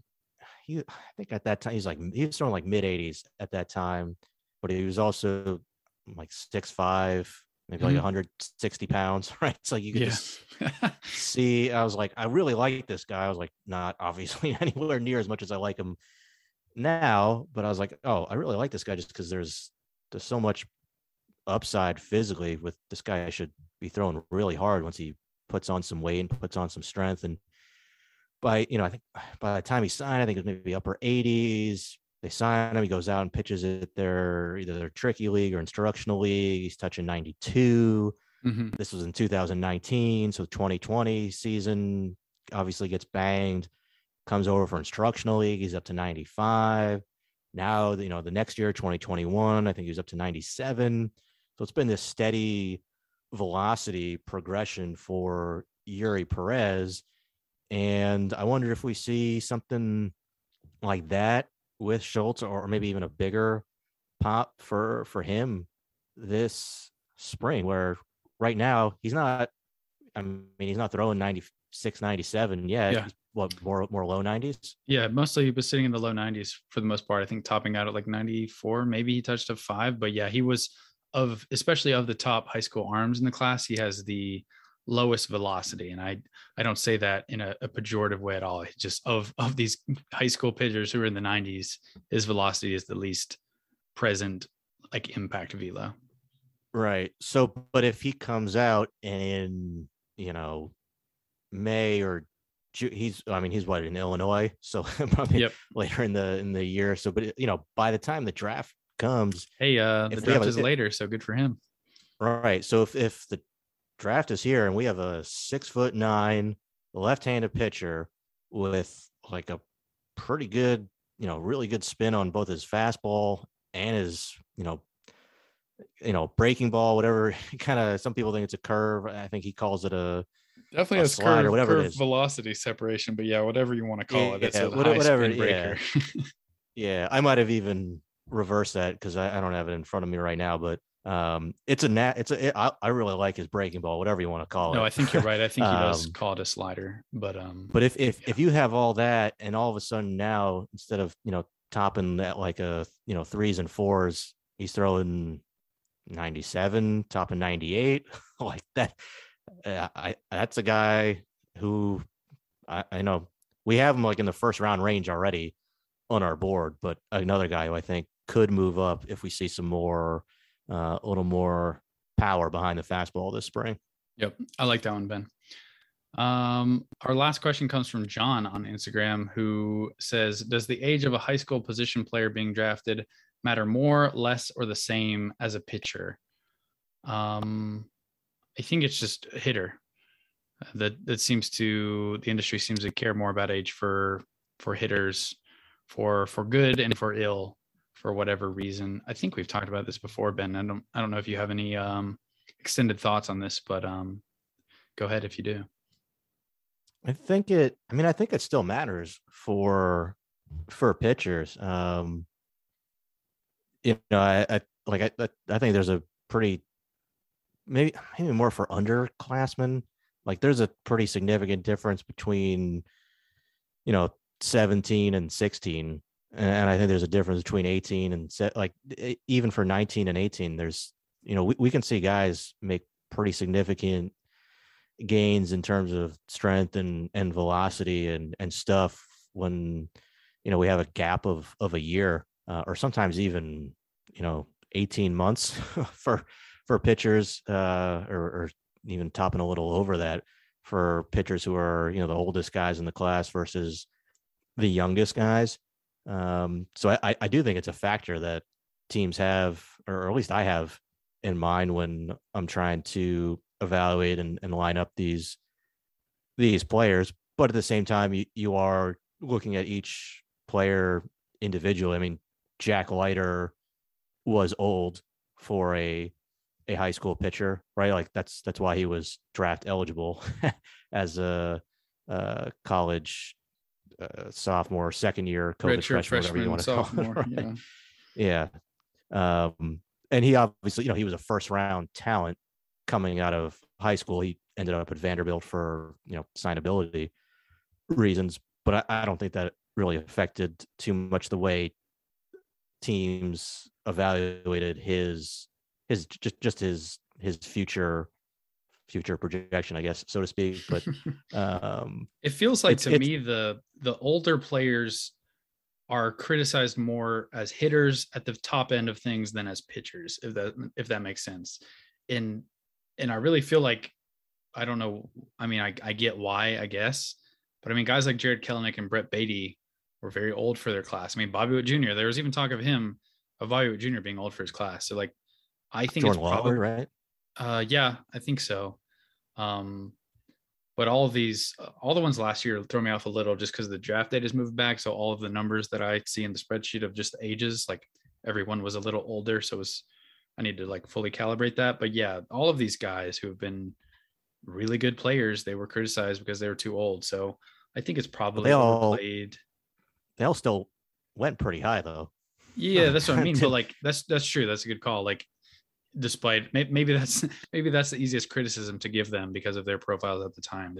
They're just old, but they do everything else well. I mean, but you are right. They did still go high.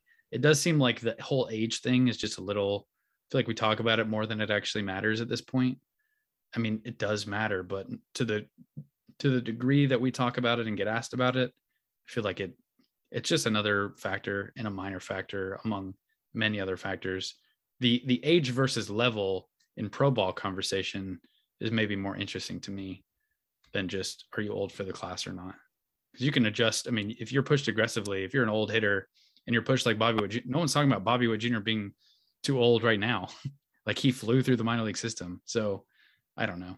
Maybe I'm just tired of talking about age. I think with pitchers, you can also, it's easier to evaluate them independent of their competition. Yes. So if you're evaluating a 19-year-old high school hitter, I mean, not that you're going to see him facing great competition typically just during his spring high school season, but even against good arms the summer before, he's a little bit older, maybe a little bit more physically mature. In some cases than his, than the other players in his class. And it just, with a hitter, it how you evaluate him, you can evaluate obviously just the raw speed and, fielding and arm strength and raw power. But evaluate how a player's swing works, but in games, it depends who the pitcher is that he's facing. Whereas with a pitcher, I mean, it's not ideal. I mean, you want him to be facing good competition, but you can tell just the quality of a pitcher's raw stuff coming out of his hands, whether it's, a top high school hitter in the box or if it's, me or you. I mean, it'll obviously look a little better if it's me or you. Yeah, 95 will look a little different if we're in the box versus a good hitter. But the good one. The Rapsodo, the TrackMan, or even your eyes, it's all more or less going to read the same, no matter who's in the box when you're looking at a pitcher. No, it's a good comment. Thank you for the question, John, and thank you to everyone who sent in questions. That's all of them for today, but you can always send them to the Twitter account at FutureProPod. You can send them to Ben on Twitter at Ben Badler. You can send them to me at Carlos A. Collazo. All of those will be linked in the show notes. Ben, is there anything that we did not touch on that you want to mention before we get out of here? Anything that you want to plug? What do you have coming up? What should our listeners be on the lookout for? Just appreciate everybody following along for the international signing coverage. It's funny, I probably got the most sleep I've had in the last 2 months on January 14th because my wife took my infant daughter over to her folks' house so I could just sleep and just be alone the night before. So that's an MVP move. She she deserves a lot for that. Absolutely. So it was a great day for all these kids and their families. It was just cool to have a good day for baseball. Like, I mean, I don't really care about MLB's image. Like that's not really a concern for me, but it's just cool for, fans and everybody just have like a good moment, I think, of actual like baseball news and transactions happening. So I'm sure the Hall of Fame announcement will be a great day for baseball too, right? So not, but no, I mean, it's weird, right? Because like so much of, obviously the major league teams or the owners are in a lockout right now, but everything else that we do is kind of the same, right? Yep. Like college baseball is starting. Like we just put out our draft rankings, high school season's about to start, international signings are going on. Like the upcoming classes are still getting scouted, like minor league player. I mean, 40-man guys are not going to play, but like, minor league players are coming up. So draft rankings, we got out now our top 100 list. We've got more international coverage. We're growing our staff. So it's just, I don't know. I feel like it's weird that obviously it sucks that we're in a lockout, but like, it's just from our Baseball America perspective of following prospects and so much beneath the major league level. Like this is just like an awesome time of year otherwise. Yeah. You summed up my thoughts on that pretty much perfectly. This week, it's felt like we've had a ton of really exciting content. I mean, just outside of anything that I'm writing, just stuff that the staff is putting out. It's just really engaging, really learning a lot about the game through just working with all of you guys. And January does always feel like this. It just feels like a lot of things are starting to happen. We're anticipating a lot of these seasons getting rolling. And every year at Baseball America, the season starts earlier than if you were just following the major league game. I mean, baseball is not just Major League Baseball. There's plenty more going on, and that will go on regardless of whatever happens with the lockout. So definitely get invested. I mean, if you're listening to this podcast, you were invested in prospects in general. I would be shocked if you are a Major League only fan listening to 2+ hours of us talk about prospects. So if you're 2 hours and change into this podcast, and you're not interested in prospects, I don't know what's. Someone is someone is holding you down and forcing you to because they're psychotic. But yeah, no, thank you guys for listening. Thank you to everyone who has supported the show, whether that's just by listening or reviewing or rating the podcast or sharing it with a friend. We really appreciate that. And you can do that on iTunes, I think, and you can listen on whatever podcast app you prefer. So thanks again for everyone. Hopefully you guys are getting excited for the season. We certainly are. For Ben, I'm Carlos. We'll talk to you next time. At Parker, our purpose is simple. We want to make the world a better place by working more efficiently, by using more sustainable practices, by developing better technologies. We keep moving forward. With each new idea, innovation, and partnership, we're one step closer to fulfilling our purpose every single day. To find out more, visit parker.com/purpose. Parker, engineering your success. What if you could have a career where the opportunities are as vast as our nation, where it's not about mission statements, but a shared mission? At U.S. Customs and Border Protection, we go beyond to protect more than borders. From ship to shore, air to ground, cities to local communities, CBP agents and officers are keeping people safe. Join U.S. Customs and Border Protection and go beyond for something far greater than yourself. Learn more at cbp.gov/careers.